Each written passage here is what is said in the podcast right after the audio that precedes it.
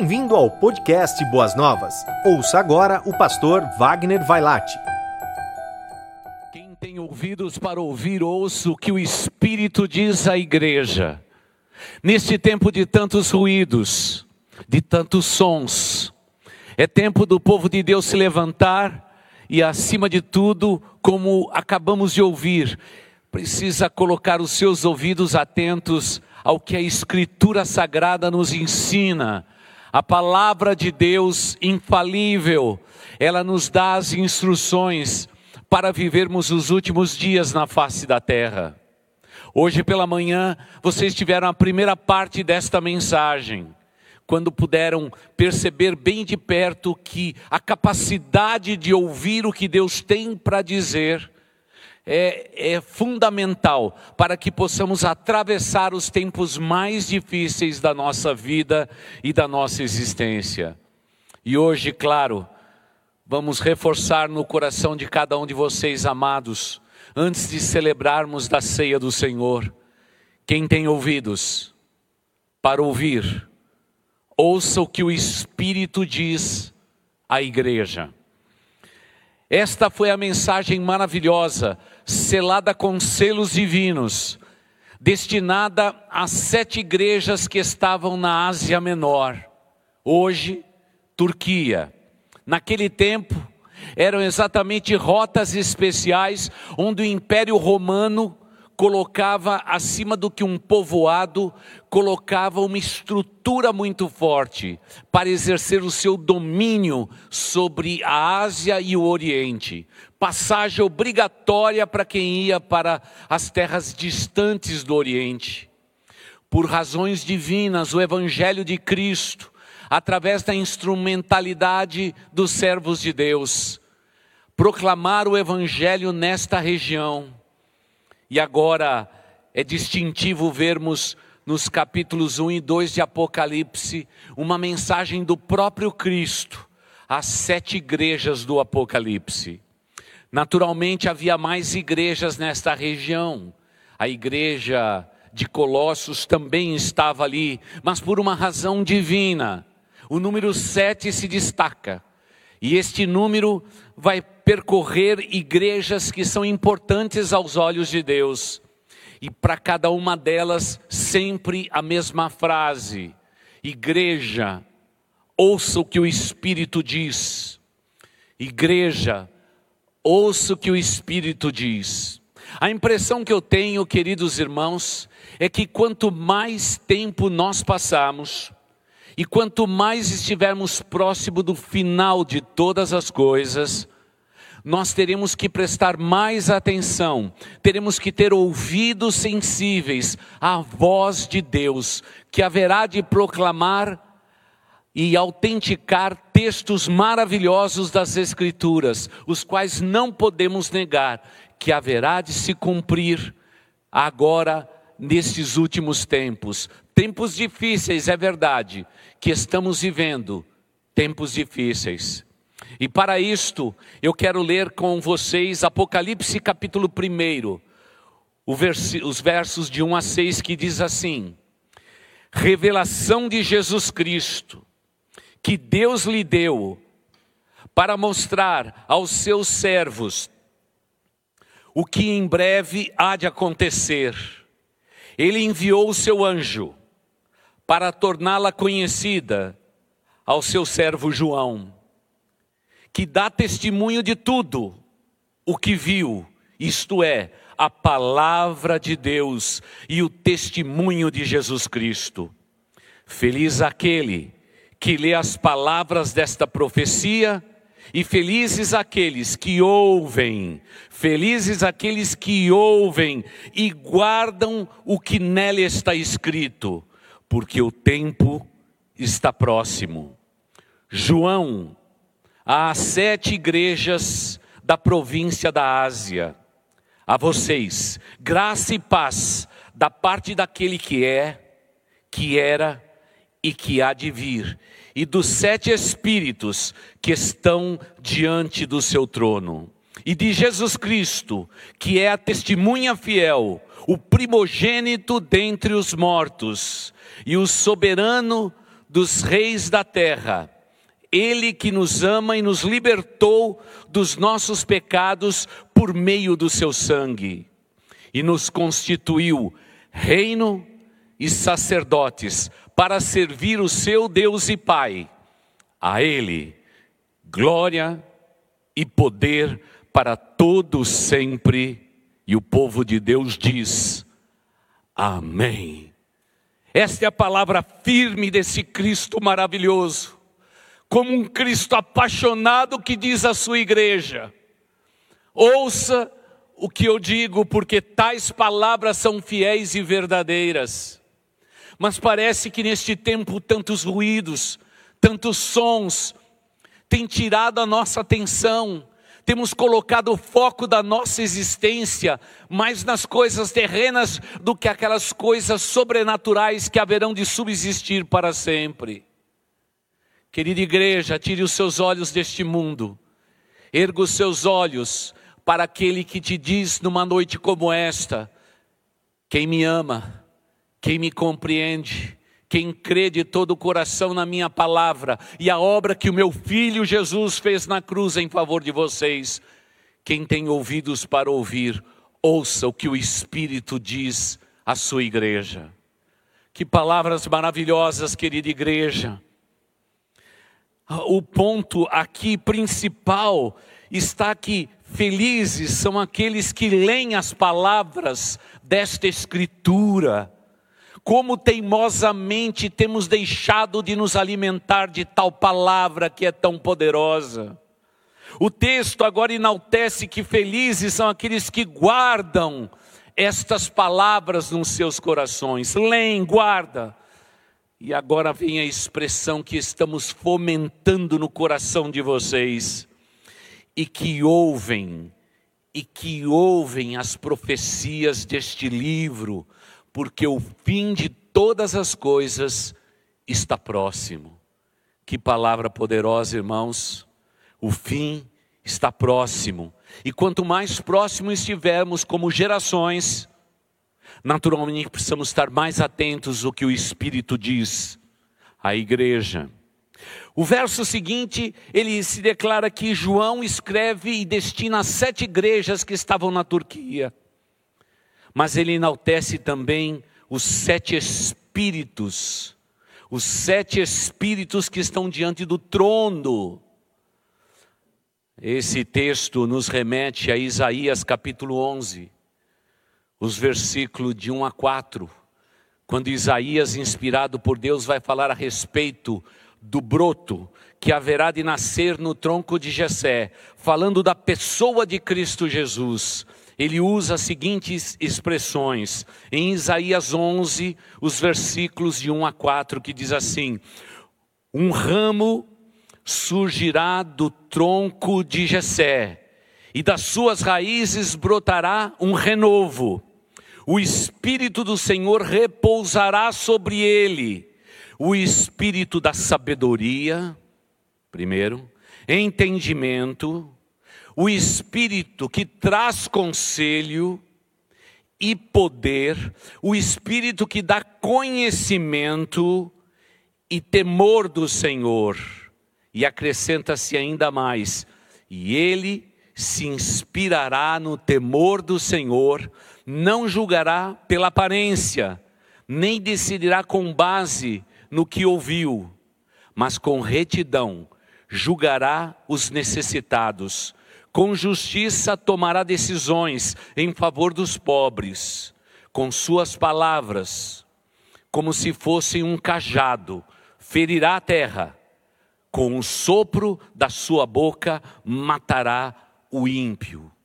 Em 4 versículos apenas, vemos exatamente tudo aquilo que João mais tarde vai usar, tantos e tantos anos depois, para falar a respeito deste número 7, 7 igrejas, 7 espírito, 7 selos, e tudo parece ser 7, este número mais que perfeito na Bíblia, tudo para descrever o que Deus está nos ensinando.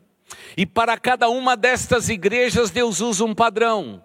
E Ele quer usar o mesmo padrão com a igreja dele hoje. Ele começa dando uma saudação à igreja destinatária. Logo depois, ele fala de uma autodesignação de Cristo. Ele enaltece a pessoa de Cristo em cada uma das 7 cartas que você vai ler esta semana. Depois ele fala de aprovação. É Jesus dizendo parabéns. E logo depois, Jesus traz uma palavra de condenação. E acrescenta-se ainda em cada uma dessas 7 cartas advertência e até mesmo ameaça, caso a igreja de Cristo não obedeça o que o Espírito diz à igreja. E naturalmente termina como exortação. Querida igreja, vocês sabem qual que é a exortação? É aquela mesma. Quem tem ouvidos para ouvir, ouça o que o Espírito diz à igreja. Por que será que Deus está enfatizando tanto isto? Porque sem dúvida alguma, como temos aprendido durante toda esta série de mensagens, há uma dificuldade premente no homem de hoje de ouvir. Como temos problemas para ouvir. Pessoas hoje são pagas como conselheiros e ganham lucro simplesmente para ouvir. Talvez a necessidade maior dos nossos entes queridos dentro de casa seja ouvir. As pessoas querem ser ouvidas em suas necessidades. Me parece que a voz de Deus também diz a mesma coisa. Povo meu, igreja minha, que você tenha ouvidos atentos, ouvidos vigilantes, ouvidos cuidadosos, ouvidos sensíveis ao que eu tenho a dizer a todos vocês. Quem tem ouvidos para ouvir, ouça o que o Espírito diz à igreja. Neste tempo tão difícil, amada igreja, é tempo de ouvirmos mais a voz de Deus. Não há um outro caminho a não sermos ouvir e ouvir da palavra de Deus, para que possamos crescer em fé. Buscarmos uma vida de pureza e santificação, sem a qual ninguém verá o Senhor. E nos prepararmos, igreja, para a volta do Senhor Jesus Cristo. Naturalmente, estamos tão atentos às coisas deste mundo, que as coisas invisíveis, as coisas que não se veem, elas se tornam secundárias na nossa vida. O que Deus está tentando nos dizer é que elas têm que ser primárias em nossas vidas. A palavra de Deus é importante no seu coração, meu irmão, minha irmã. Ela ocupa um lugar de primazia, acima de ouvir todos os sons e as vozes deste mundo, todas as imagens deste mundo. O seu coração repousa em prazer na palavra de Deus. Qual é o tempo que você gasta com a palavra de Deus, ouvindo a voz de Deus, prestando atenção na voz de Deus? Hoje vivemos um tempo muito estranho. As pessoas estão mais com as suas mãos nos seus dispositivos eletrônicos e todo aparato que o mundo com seus sons e imagens estão fazendo, do que estar ouvindo a voz de Deus. Ela é importantíssima, ela é insubstituível, é inegociável, a voz do nosso Deus. A carta às 7 igrejas do Apocalipse, segundo uma boa parte dos estudiosos, ela ao mesmo tempo, ela se torna uma carta específica a cada uma dessas 7 igrejas que estavam na Ásia Menor. Mas ao mesmo tempo, alguns estudiosos veem na manifestação de cada uma destas igrejas, pela ordem de 1 a 7, períodos que a humanidade haveria de experimentar. E quando fazemos esta análise, como alguns dos estudiosos do Apocalipse faz, nós percebemos que há um sentido. Há um sentido, é como se fosse um lembrete. Veja, por exemplo, isto. A palavra de Deus começa falando da igreja de Éfeso. Segundo os estudiosos, esta igreja representa a igreja apostólica. A igreja dos primeiros dias, do ano 30 até o ano 100 depois de Cristo. Uma igreja que nasceu debaixo de perseguição, que lutou de todas as formas para sobreviver. E é o recado que Jesus Cristo está dizendo a Éfeso. Veja só, naturalmente entendemos como sendo um recado específico a uma igreja, mas como essa linguagem simbólica do Apocalipse ela é maravilhosa, podemos entender também como um período de tempo na história da igreja sobre a face da terra. A igreja seguinte é de Esmirna. Ela representa a igreja que foi muito mais perseguida ainda, severamente perseguida. É chamada a igreja dos mártires. Muitos dos nossos irmãos morreram, foram decapitados, cortados ao meio, jogados nas arenas para serem devorados pelos animais. Foram cerrados, partidos ao meio, queimados, enforcados, decapitados, crucificados. A Esmirna representa aquele período de 100 a 312 depois de Cristo, segundo esses estudiosos, a igreja que foi martirizada.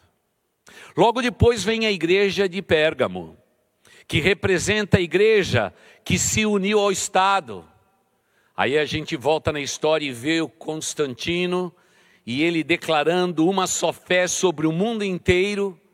E agora aqueles que eram perseguidos, o Império Romano não consegue mais detê-los. Agora Roma declara que a fé única que haveria no mundo seria a fé cristã. Esta igreja é a igreja que se une ao Estado, marcada pelos anos de 313 a 590, diz alguns dos historiadores. Logo depois, querida igreja e amados irmãos, vem a igreja de Tiatira, que representa a igreja da Idade Média, que passou por corrupção e por profunda idolatria. Nunca em qualquer outra época da história cristã, entre os anos 590 e 1517, a igreja foi tão corrompida. Tantos artefatos para ganhar salvação. A fé virou indulgência, o céu foi loteado, negócios foram feitos em favor da igreja. A idolatria e a corrupção pontuam a história da igreja. Uma igreja que, como diz Tiatira, apostatou. Aí logo em seguida vem a igreja de Sardes, que representa a igreja da reforma, ou do período chamado da reforma protestante, de 1517 a 1790. E esta igreja, ela representa a transformação, a mudança de paradigma, quebra-se essas estruturas antigas, e um renovo, um sopro do Espírito acontece, quando homens foram tocados pela voz de Deus, conscientes do pecado e dos erros cometidos pela igreja, se santificam e voltam-se para o Senhor. Logo depois vem aquela igreja de Filadélfia, que recebeu da boca do próprio Cristo, eu te amo. Esta igreja de Filadélfia representa a igreja missionária entre 1730 e 1900, sendo que alguns entendem que este período vai até a volta de Cristo Jesus, mas para alguns estudiosos, ela simplesmente é o período de missões explosivas no mundo inteiro, e o mundo é sacudido com a mensagem salvadora de Jesus Cristo. E aí vem a sétima igreja, Laodiceia, que representa a igreja enfraquecida dos nossos dias. A igreja que tem apostatado dos valores eternos das Escrituras Sagradas. A igreja que se secularizou, abriu mão dos valores mais eternos, em nome de ser popular. E segundo os estudiosos, é esta igreja que aguarda a volta do Senhor Jesus. A diferença entre cada uma destas igrejas está entre ouvir a voz de Deus ou negligenciar a voz de Deus.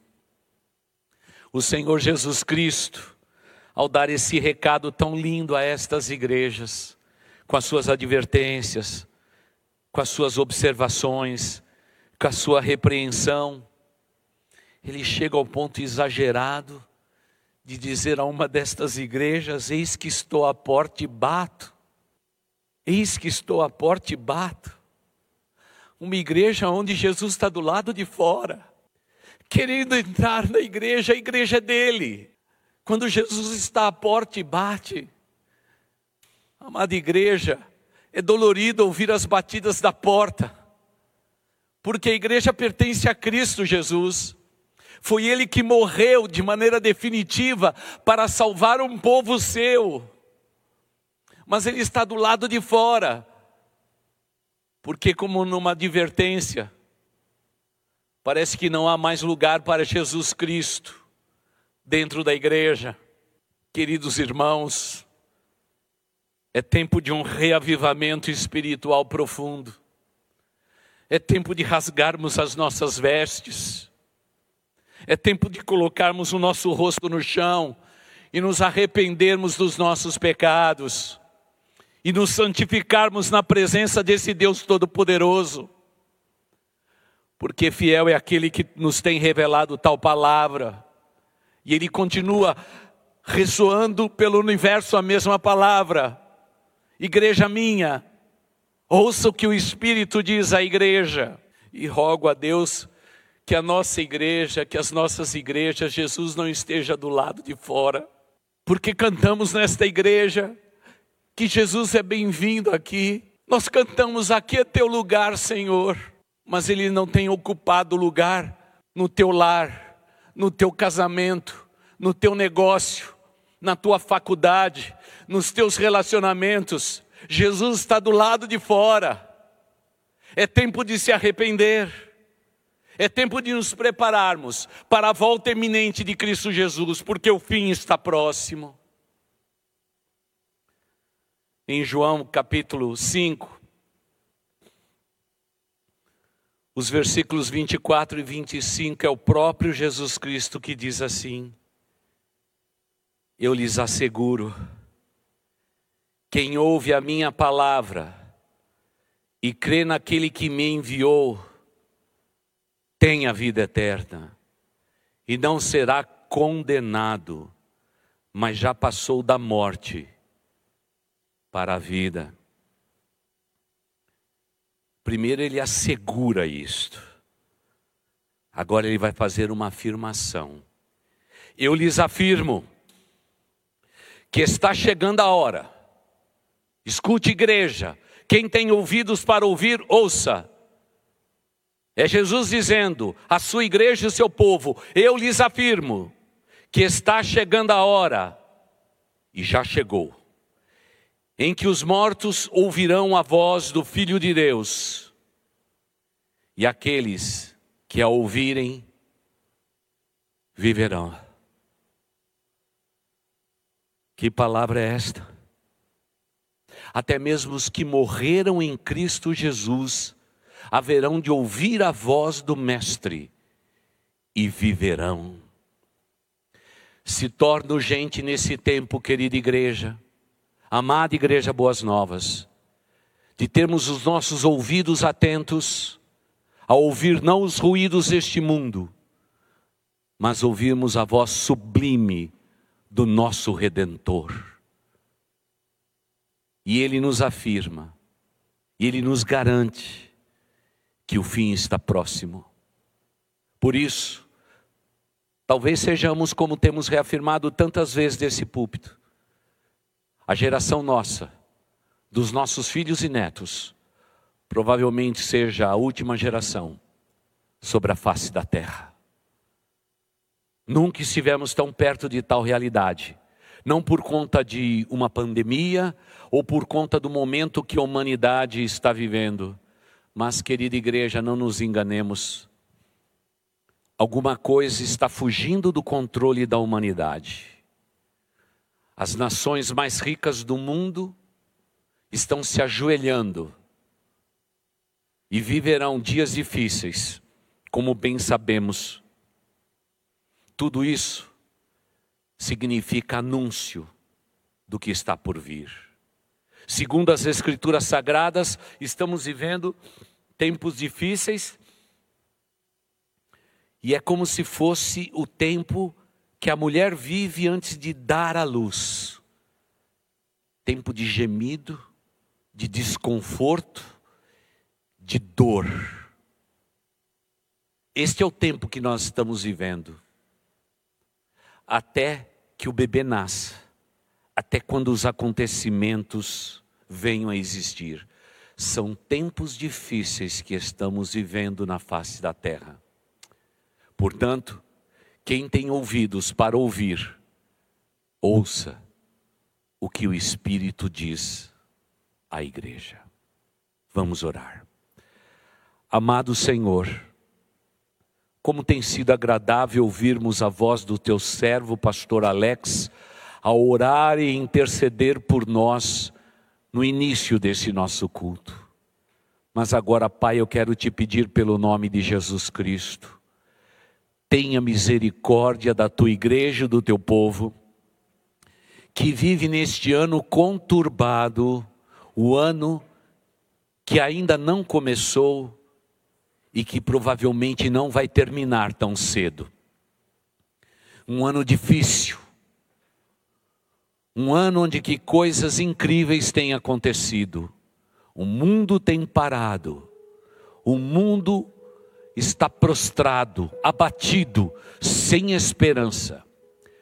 Os homens mais poderosos da face da terra estão perplexos, mas o Teu povo não estará perplexo, porque nós sabemos em quem temos crido, aleluia, e sabemos que Ele é poderoso, aleluia, para guardar o nosso tesouro, aleluia, até o dia final. Te bendizemos, Senhor Jesus Cristo, na beleza da Tua santidade. Diante de Ti nos prostramos e colocamos não só os nossos ouvidos, o nosso coração, o nosso corpo, a nossa alma diante de Ti e declaramos que só o Senhor é Deus e Deus digno de ser ouvido, glorificado e exaltado. Entre as nações do mundo, há um povo que é Teu, que não retrocede, é um povo firme, é um povo que ouve a Tua voz, cumpre os Teus mandamentos e aguarda vigilantes o Teu retorno, Senhor Jesus. Ó Senhor Jesus, eu Te peço, tenha misericórdia da nossa igreja. Tu sabes muito bem o nosso endereço, nesta cidade, tem misericórdia de cada membro da Igreja Batista Boas Novas, que nenhum se perca, mas que todos alcancem a vida eterna por Cristo Jesus. Que os nossos pré-adolescentes, adolescentes e jovens, não estejam seduzidos pelos sons e pelas imagens e por tudo aquilo que faz parte deste mundo. Que eles sejam atraídos ao Senhor da igreja, aquele que bate a porta e quer fazer morada na sua igreja. E como faremos agora, Ele quer entrar e Ele quer cear conosco. E nós cearemos com Ele. Senhor Jesus, eu Te peço, tenha misericórdia, ó Pai eterno, dos adultos desta igreja, que são os fiéis mantenedores do ministério desta igreja. Sustente-os com as Tuas mãos fortes. E Pai de amor, eu Te peço, abençoe as criancinhas da nossa igreja, desde o bebezinho até o menino e a menina com seus 9 anos de idade. Sustenta-os, ó Deus, abençoa-os e torna a nossa igreja Uma igreja semelhante à declaração que o Senhor faz à igreja que estava em Filadélfia. Diga para nós de novo, Senhor Jesus, eu te amo. Fala pelo teu Espírito, ó Deus. E diga que esta igreja é amada, que ela quer fazer a tua obra. E nós não haveremos de nos corromper, ó Deus, com os sons, os ruídos deste mundo. Não seremos seduzidos por ele, pelo contrário, aguardaremos com alegria a volta do Senhor Jesus Cristo. E Senhor Jesus, pela parte de cada um de nós que aqui estamos nesta noite a fazer e celebrar este culto, nós queremos te dizer mais uma vez, ó Cristo amado, Maranata, ora vem Senhor Jesus, e nos ensine mais uma vez. Quem tem ouvidos para ouvir, ouça o que o Espírito diz à sua igreja. Fala, Senhor, fala ao coração do teu povo. Estamos prontos para ouvir a tua voz, hoje e sempre. E é no teu nome, Senhor Jesus, que assim oramos dizendo: amém e amém. Você ouviu o podcast Boas Novas. Se você quer saber mais sobre a nossa igreja, nos siga no Instagram, @Igreja Boas Novas, e nos siga também no nosso podcast.